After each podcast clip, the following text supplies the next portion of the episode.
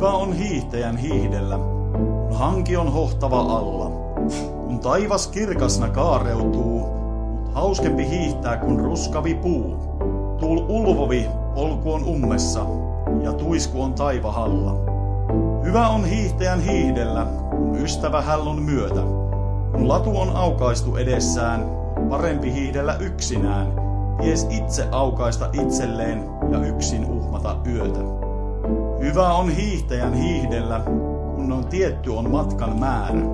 Kun liesi viittovi lämpöinen, mut sorjempi uljaampi hiihtää sen, joka outoja onnen vaiheita käy, eikä tiedä mis oikea väärä.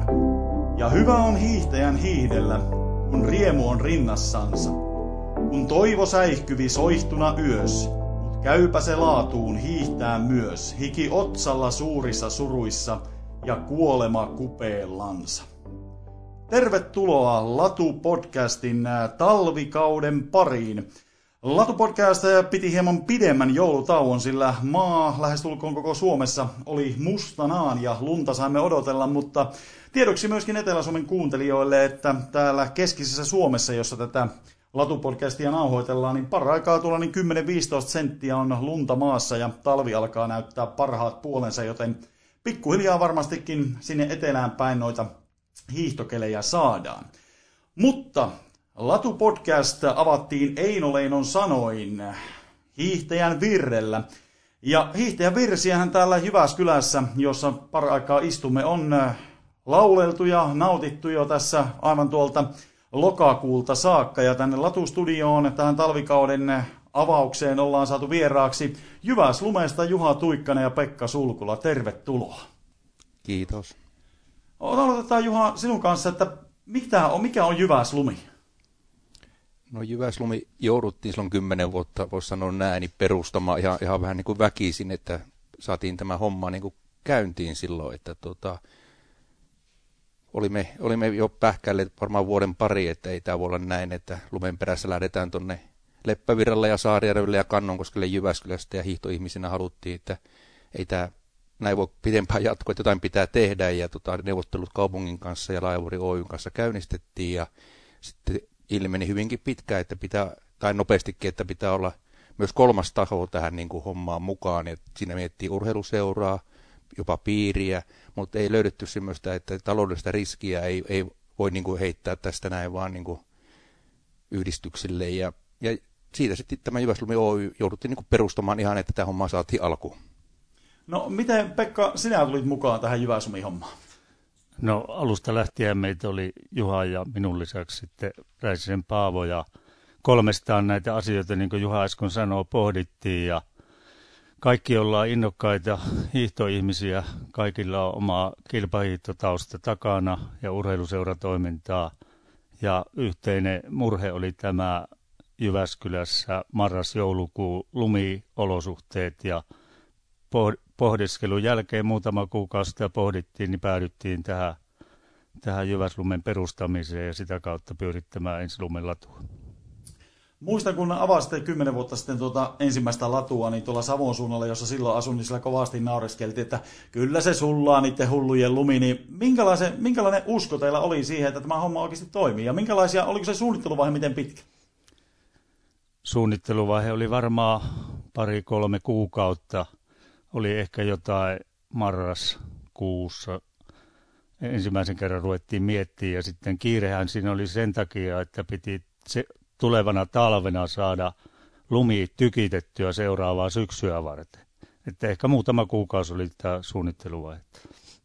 No miten Juha, kävittekö hakemassa sitten ihan oppia Vuokatista tai muualta, missä noita säilölumilatuja oli tehty, että miten tämä homma ihan käytännössä toimii? No joo, Vuokatin materiaalia oli, oli varmaan kaupungin taholta meillä vähän katsottu, katsottuna, että miten, mitä siellä oli. Että siinä mielessä homma niin kuin tämmöisellä pioneerina vuotelle iso kiitos, että tämmöinen on saatu tänne maahan aikaan. No kymmenettä kautta on hiidetty tuossa Jyväsumen ladulla, niin miten se Pekka se ensimmäinen vuosi oikein onnistui? Muistaako sitä kymmenen vuoden taakse enää? tota, Eka vuosi oli, oli sillä tietysti opettelua sekä meille että meidän yhteistyökumppaneille, eli silloin oli kaupunki ja Laajavuori Oy. nykyisin Lais Oy mukana siinä, niin kaikille vähän, että lumelevityksestä oltiin käyty tosiaan Vuokatissa ja Saarijärvellä seuraamassa. Saarijärvellä oli muutama vuoden ollut lumikasa, niin jotain tietoa oli, että, mutta sitten osa oli arvailua ja, ja opettelua tosiaan, että sitten voi sanoa nyt kymmenen vuoden jälkeen, että nyt jo jotain osaa. No teillä tuo kasa on tuossa aina laaja vuoressa ja sitä tietysti pitää sillä levitelläkin ja toki niin kuin Pekka sanoi, että tuo lumi pitää sen vielä kasaan tykittää, niin miten ihan kolmeen Pekkaanko te sen teette vai onko teillä siinä apuvoimia mukaan? Mitä on Juha? Niin tämä varsinainen lumenteko on, on niin ostopalveluna Lais Oyltä. He hoitaa hyvinkin pitkälti, että päivällä sitä touhua, mutta meillä on sitten tämä yö, yövalvonta ollut sitten olla hoidettu ja, ja, ja siinä onneksi on sitten tuttavia ja ystäviä saatu rinkiin mukaan, että tokihan se on vaativa homma, että ei ihan, että siinä on, on monta tekijää, mitä pitää ottaa huomioon yölläkin ja, ja et, et, mutta on saatu hyvää porukka, joka on niin kuin vuodesta toiseen halunnut tulla vähän niin kuin talkoisiin mukaan, sillä hengellähän tämä vähän lähdettiin liikkeellekin.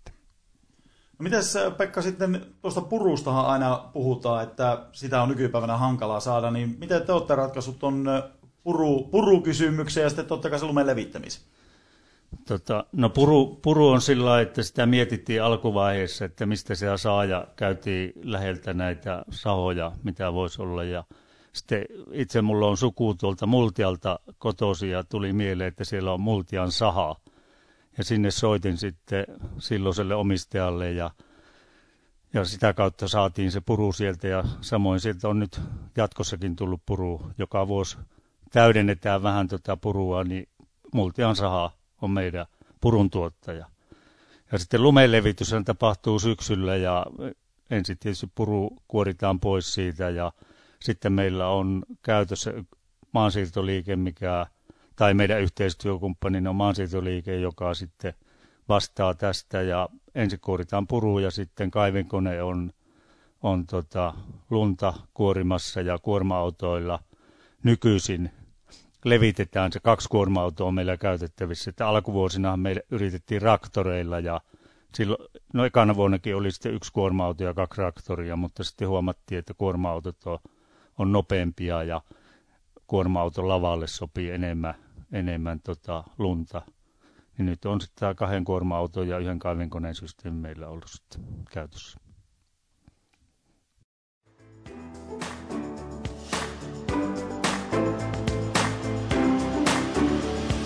Atu-podcast on lumenteon äärellä. Kerrana päässä lumen Pekka ja Juha.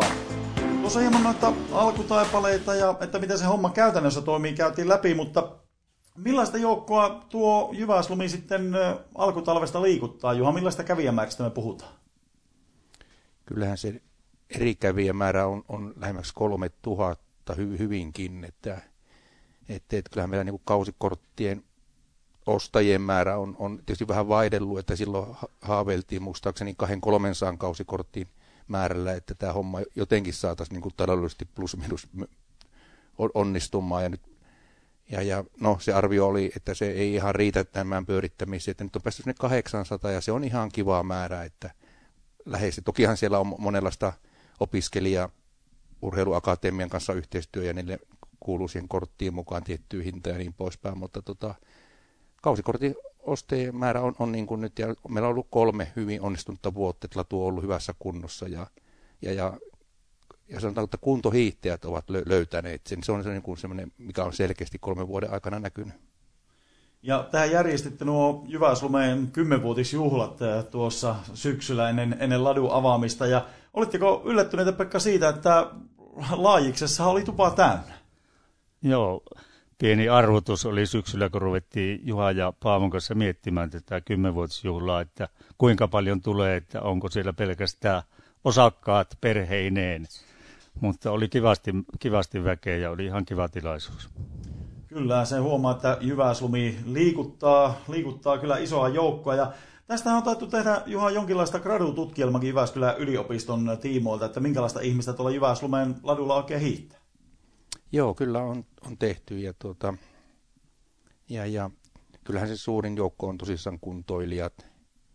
Ehkä keski-ikäiset miehet varmaan ryhmänä su- suurimpaa ja mitä, mitä sitten, mutta tota, en muista, oliko naisten ja miesten välillä suurtakaan eroa, että paljon on, on niin kuin naisiakin kuntoilijoita ja, ja nyt ehkä tänään tälle talvelle niin kuin lastenosuus on selkeästi niin kuin noussut sitten, että, että, että se kuvitelma, että se on niin kilpahiihtäjien on tämmöinen ensilumellatu, niin se ei, se ei niin kuin pidä paikkaansa. Ja sehän tässä niin kuin varmaan on monissa kunnissa se, että ajatellaan, että se on vaan palvelee kilpahiihtäjää ja heidän, niin kuin, niin kuin tässäkin oli meillä, niin kuin, että erityisliikuntaa ja se on niin kuin käyttäjien niin kuin maksettava kokonaan, että, että nyt ehkä se on nyt, tämä onkin päästy siitä eroon, että tämä on niin kuin ihan kaiken kuntalaisten ja kaupunkilaisten laji. No pakko vielä jatkaa Juha tuohon Ski Jyväskylään. Tässä viime vuosina on noussut ihan tuonne suomalaisten hiihtoseurien ykköseliittiin, niin minkälaisena sinä näet totta kai myöskin seura aktiivina tuon Jyväslumen merkityksen siinä seuratoiminnan kehittämisen kannalta? Niin, kyllähän kun miettii esimerkiksi tätäkin talvea, että tuossa joulu molemmin puolin luonnonlumilla muutama viikko on päästy hiihteen ja tammikuu oli, oli tosi lauha ja, ja luomelunnot suli pois, niin kyllä on, olisi hankalaa hiihtoseura harrastaa hiihtoa, jos lokamarraskuussa ei tai marraskuun, tai lokakuun lopusta joulukuuhun, jos ei siinä päästä niin kuin kautta käynnistämään jo luonnonlumilla, että se on hyvin raskasta sitten lumen perässä urheilijoiden ajaa isoja kilometrimääriä, että ihan, ihan toiminnan niin kuin ehdoton edellytys on ensilumella tai säilölumi, miten se sitten mainitaankin. Niin.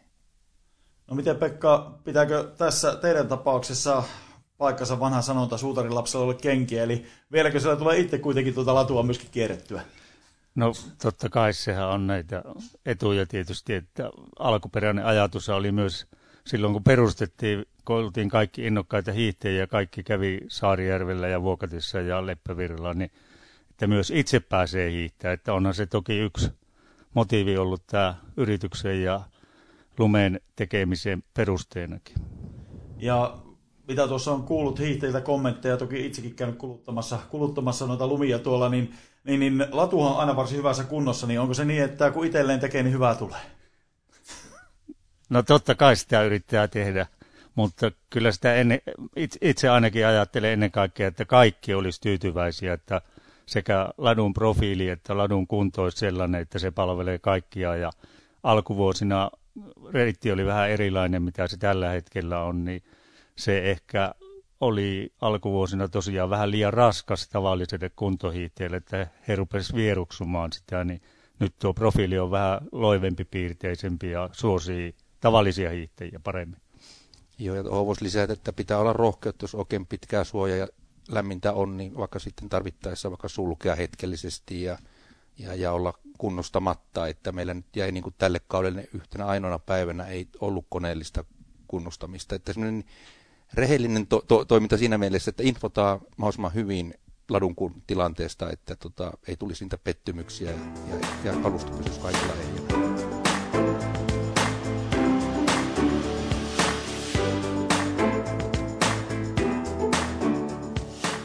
Latu-studiossa on äh, tässä jo juteltu Tovi, Pekka Sulkula ja Juha Tuikkasen kanssa. He ovat Jyväslumi Oystä ja todellakin pyörittävät Jyväsumi Oytä, joka mahdollistaa sitten hiihtokauden varhaisen aloittamisen Jyväskylässä. Mennään sitten hieman talouteen. Millainen oli vastaanotto ensimmäisenä vuosina, kun latu avattiin ja sanottiin, että tänne on pääsymaksu? Vastaako Pekka tähän?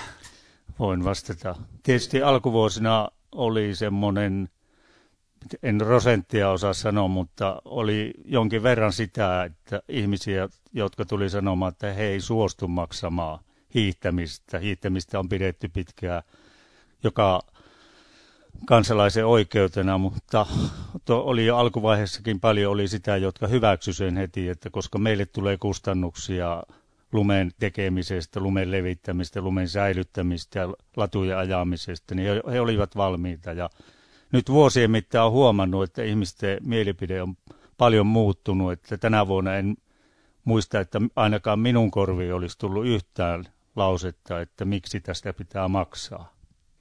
Teidän on hinnathan on varsin kohtuulliset, jos miettii, että tuo päivälippu on 10 euroa päivä ja 15-18-vuotiailta nuorilta 5 euroa päivä ja kausikorttikin aikuista 100 euroa, niin, niin, niin tuskin tuosta hinnankirjoista kenenkään hiihtoharrastus jää kiinni, vai mitä Juha? No ei, ei, ei varmasti, ja sillä tällä yritty hinnoittelulla siihen kausikortin hankintaan ihmisiä saada mukaan, koska se on semmoinen niin kuin, vähän niin kuin takaa sitä, että tuossa kuitenkin on niin kuin riskit, että kyllä Jyväskylänkin on lumet tullut lokakuun alussakin jopa vuonna 1992, ja toisaalta jos sen lumen levityksen jättää liian myöhään, niin että siinä on niin kuin riskissä kummassakin päässä sen avauksen kannalta, ja silloinhan ne päiväkävijöiden määrä jää tosi pieni, jos se kausi tulla jäisi, jäisi niin kuin liiankin lyhyeksi ne niin kuin yritysnäkökulmasta, mutta tota, totta kai että hiihtoihmisenä toivotaan, että se siinä joulukuun puolessa vaiheessa viimeistään tulisi luonnonlumet. No mainitsit tuon kauden pituuden, niin palataan noihin talousasioihin hieman myöhemmin, mutta mennään nyt tuohon hiihtokauden pituuteen. Eli mitä, miten paljon käytännössä Jyväslumi on pystynyt pidentämään hiihtokautta Jyväskylässä? Onko Pekalla tuosta ihan laskelmia? No itse asiassa tuossa li- kaupungin liikuntapalvelut on tehnyt tilastoja jo vuosikymmeniä taaksepäin ja niihin on hyvä, hyvä tota, niin, tukeutua meidänkin ladun käytössä. Ja tota, nythän kun me, meillä on marras, loka-marraskuun vaihteessa joka vuosi avattu hi, tuo ensilumeilatuu, niin se on taannut, että Jyväskylässä pystyy hiihtämään – marraskuun alusta tuonne maaliskuun loppuun, huhtikuun loppuunkin joinakin vuosina, että puhutaan viidestä kuuteen kuukauteen hiihtomahdollisuuksia ja silloin useina vuosina tämä Jyväslumen ja Jyväslumen ladun merkitys on ollut se pari kuukautta hiihtokaudesta. Kolmannes voi sanoa, että hiidetään ensilumen ladulla Jyväskylässä tänä päivänä. Tämä vuosi oli sikäli mielenkiintoinen, että, että talvihan kävi jo siinä varsin aikaisessa vaiheessa ja lumi suli pois. Miten tällaisessa tilanteessa, teillähän, miten teillä muuten loppuu tuo latumaksu aina yleensä? Mi- mihin se perustuu, että milloin peritään maksuja ja milloin ei? Niin kyllä se ihan tämän luonnonlumen tulemiseen, että kun kaupungin yleiset ladut alkaa olla siinä kunnossa, että, että, että luonnonlumikausi käynnistyy, niin se on ne hyvä sopiva hetki sitten niin kuin tuo maksullisuus päättää. Ja Toki sitten kun kerran päätetty, niin ei sitä enää ehkä niin kuin nyt olisi voinut palata takaisin sinne, mutta, tota, mutta, mutta eihän se, se tota, nyt on sitten päässyt nekin, jotka eivät ole niin kuin hennonut mennä tuonne ladulle kokeilemaan tammikuussa, nyt on päässyt sitten ihan testaamaan ja toivon mukaan sitten ensi syksynä ovat uusia käyttäjiä ladulla, että ovat nähneet, että tämä on ihan hyvä paikka hiihtää. Kyllä, mutta palataan noihin talousasioihin. Eli käytiin jo läpi nuo lippujen hinnat, ne on varsin maltilliset. Mutta millaista kuluista puhutaan, kun lähdetään tuommoista ensumelatua tekemään? Teillä tällä hetkellä siinä on latua, kuinka pitkälti siinä on? Latua on 1,8 kilometriä, että osaan siitä heittää edestakaisin, mutta se on ollut, tänä vuonna me ei juurikaan jatkettu sitä, sitä alkuperäistä, että se oli heti marraskuun alusta se noin 1,8 kilometriä. No, miten paljon keskimääräisesti tuolla se 1,8 kilometrin säilylumiladun tekeminen mistä ne kustannukset koostuu ja paljonko ne suurin piirtein on? Vai onko se yrityssalaisuus? No osittain yrityssalaisuuskin, mutta tota, no, noin mittaluokassa. Noin, noin mittaluokassa. No, kustannukset koostuu ensinnäkin lumen tykitys, sitten lumen lumikasan var, muotoilu, purutus ja sitten, sitten tota, syksyllä taas purun kuoriminen lumikasan päältä – ja lumeen levittäminen. Ja sitten meidän tapauksessa, koska me ostetaan kaikki palvelut, myös latujen päivittäinen kunnostus on sitten meille kustannus. Että nämä, onko siinä nyt viisi, viisi tekijää, niin meidän, meidän kohdalla ne kustannukset on sanotaan nyt 40-50 000 euro välillä. Tuollahan Hiihtoliiton olosuhdeseminaarissa Vantaan Suomen Cupin yhteydessä siellä puhuttiin 10 000 eurosta noin suurin piirtein per kilometri. Juha, taisit joskus vähän kommentoidakin, että se on ehkä pikkasen alakantti. No joo, meillähän tuo lumipatjan korkeus on lähes metripaikon, että, että jos tehdään vaikka 20 sentin, niin onhan se jo iso ero sitten siinä lumimäärässä ja, ja, ja sitä kautta se sitten muodostuu, että se on huomattu, että se se turvaa paljon paremmin sen kauden ja jopa sitten oma hosta jopa säästää siinä, että tarvita uutta, uutta kierrosta, että nuo laskelmat vähän on, että kyllähän se varmaan kymppitonnilla kilometri saadaan joku pätkää, mutta tota, mitä kaikkia muuta kustannuksia sitten liittyy. Ja tietysti meillä tuossa nyt on kymmenen vuotta menty, että nämä kaikki lipunmyynnit, valvonnat, ynnä nämä, niin ne on tehty ihan talkootöille, että jos ne rupeaa niin laskea tuntipalkkaa, niin, niin eihän tämä vieläkään ole niin yritystoiminnan kannalta niin kannattavaa, mutta lähtökohtaisesti tämä oli niin kuin lähteä harrastuksen, oma harrastuksen kehittämiseen ja tota, se talouspuoli on tullut tässä sitten viimeisenä vuosina mieleen kanssa, että voisin tästä vähän sille omallekin työlle joskus jotakin ehkä saada. Että... Kyllä. Miten, no ei nyt tarvitse sanoa ihan suoraan, että teittekö voittoa, mutta se, että kysyn, että onko jonakin vuonna pitänyt kaivaa omia taskun pohjia, Pekka? No alkuvuodet oli oikeastaan melkein poikkeuksetta, kun siinä oli vielä tosi huonoja, huonoja syksyjä, ne ensimmäiset 5-6. Niin tota, silloinhan me jouduttiin osakkaat rahoittamaan sitten tätä yritystä, että saatettiin se lumikasa tehtyä talvella, että niillä lipunmyyntituloilla ei pystytty kattamaan niitä kustannuksia. Mutta toki nämä viimeiset vuodet osin olosuhteiden ansioista, että on ollut tasaiset ja suht hyvät kelit viimeisenä kolmena vuonna, niin viiva allekin on jotain jäänyt. Mutta niin kuin Juha sanoi, että, että vai, siihen on vaikea, että mitä laskee siihen, että onko sille omalle palkalle ja sille talkooväelle, kun talkooväelle ei makseta mitään. Niin sille jos laskee, että jäisikö sen jälkeen sitten viiva alle mitään, niin se on sitten eri asia. Se on totta näin, ja kyllähän jos äh, verrataan muihin liikuntapaikkoihin niiden kustannuksiin, niin puhutaan kuitenkin aika maltillisista kustannuksista. Jos verrataan esimerkiksi uimahalleihin tai jäähalleihin, kaikki kunnia toki myöskin heille, mutta myöskin jos hiihtourheilua mietitään, niin kyllä meidän pitää varmastikin vähän rinta rottingilla olla ja täällä Jyväskylässä teillekin hattua nostaa. Mutta miten äh, tuossa, jos mietitään Jyväslumen tulevaisuutta, niin onko teillä jo jotakin tuolla takataskussa sitten tulevia vuosia silmällä pitää, jotain uutta kenties?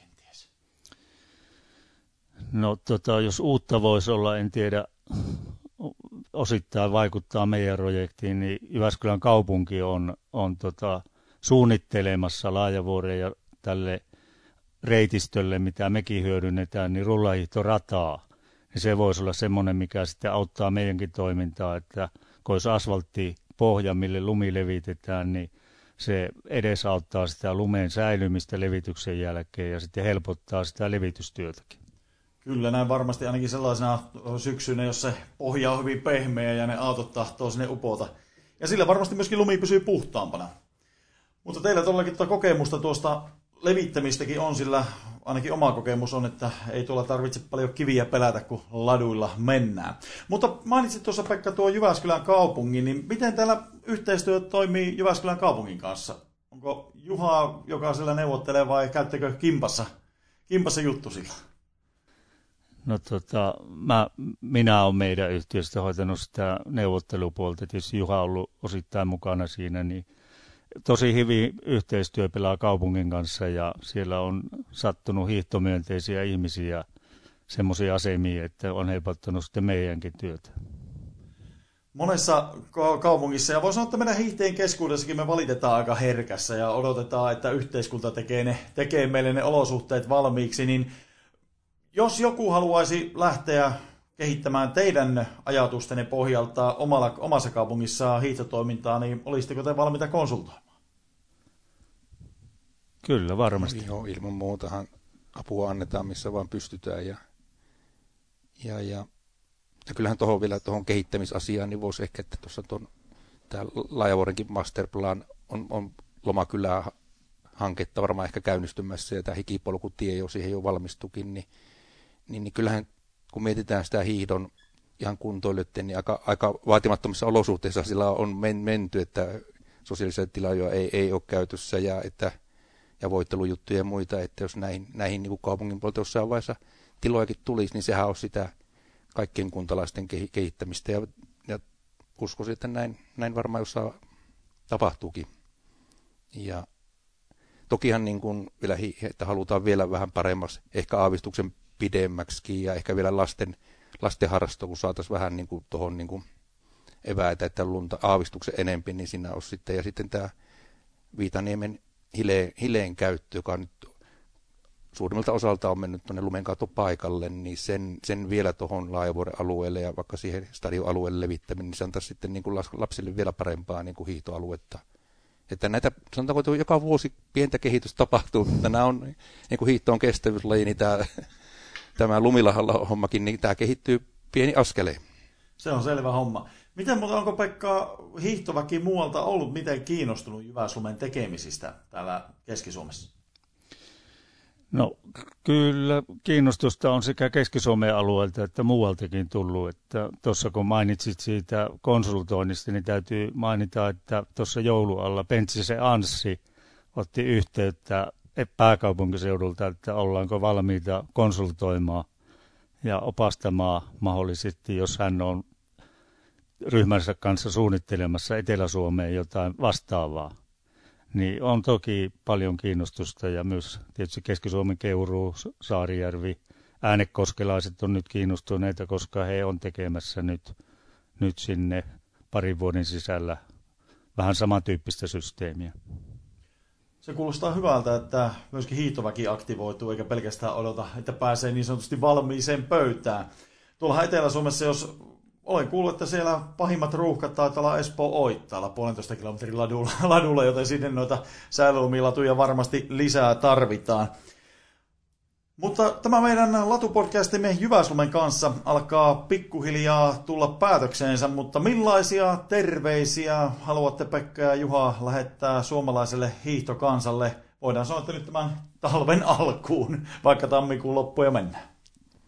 Niin, ei muuta kuin olla aloitte, aloitteellisia itse kukin siellä omissa kun, kunnissa ja, tuota, ja, ja sillä tavalla kyllähän tämä on niin kansan terveyden kannalta hiihto on, on niin loistava laji, että sen puolesta puhujia tarvitaan tähän valtakuntaan, että toki on, onneksi Lapissa on, on luonnonlumet ja olosuhteet vielä, ed- mutta ilmasto on vaan väistämättä muuttunut, että pientää, pientää ääntä sillä tavalla rakentavasti, ei niin kuin räyhäämällä, että se parhaiten tulosta kuitenkin loppuperin tuo ja ja, ja näyttöjä niin kuin on, että näitä eri malleja voidaan niin kuin toteuttaa, mutta kyllä kunta ja kaupunki on hyvä saada mukaan tavalla tai toisella siihen projektiin sitten, että, että, ja se, että tämä ei ole kuitenkaan kilpaurheilu näkökulmasta, vaan ihan tavallisen kuntoilijan näkökulmasta.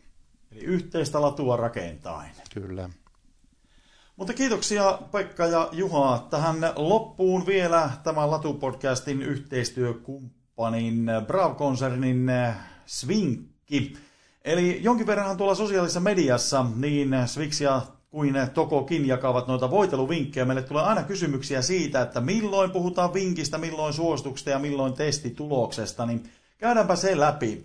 Eli nuo Tokotipsit ja Swixin svinkit, ne pohjautuvat aina paria päivää ennen kilpailua sääennustuksiin ja toki myöskin kaikkeen mahdollisen tietoon kilpailupaikan olosuhteista. Ja kuten sanottua, nuo, nuissa kyse on vinkistä. Sitten äh, kun Swix ja Toko Racing Service saapuu kilpailupaikalle ja tällä kertaa ovat suuntaamassa muuten aivan näillä hetkellä Böyrin suuntaan SM-hiihtoin, sieltä saadaan sitten äh, myöskin noita testituloksia. Ja siinä vaiheessa, kun sosiaalisessa mediassa lukee, että voitelusuositus, niin silloin siellä on myöskin paikan päällä tehtyjen testien data pohjalla ja toki myöskin katsotaan ennusteita, mihin suuntaan keli muuttuu. Mutta pysykää noilla sosiaalisen median kanavilla niin Swixin kuin Tokonkin osalta. Ja totta kai myöskin täällä Latu-podcastin taajuudella kestävyysurheilu.fin kautta pääsette näitä podcast-jaksoja kuulemaan. Latu-podcast palaa ensi viikolla eetteriin ja eipä muuta kuin pysytään ladulla.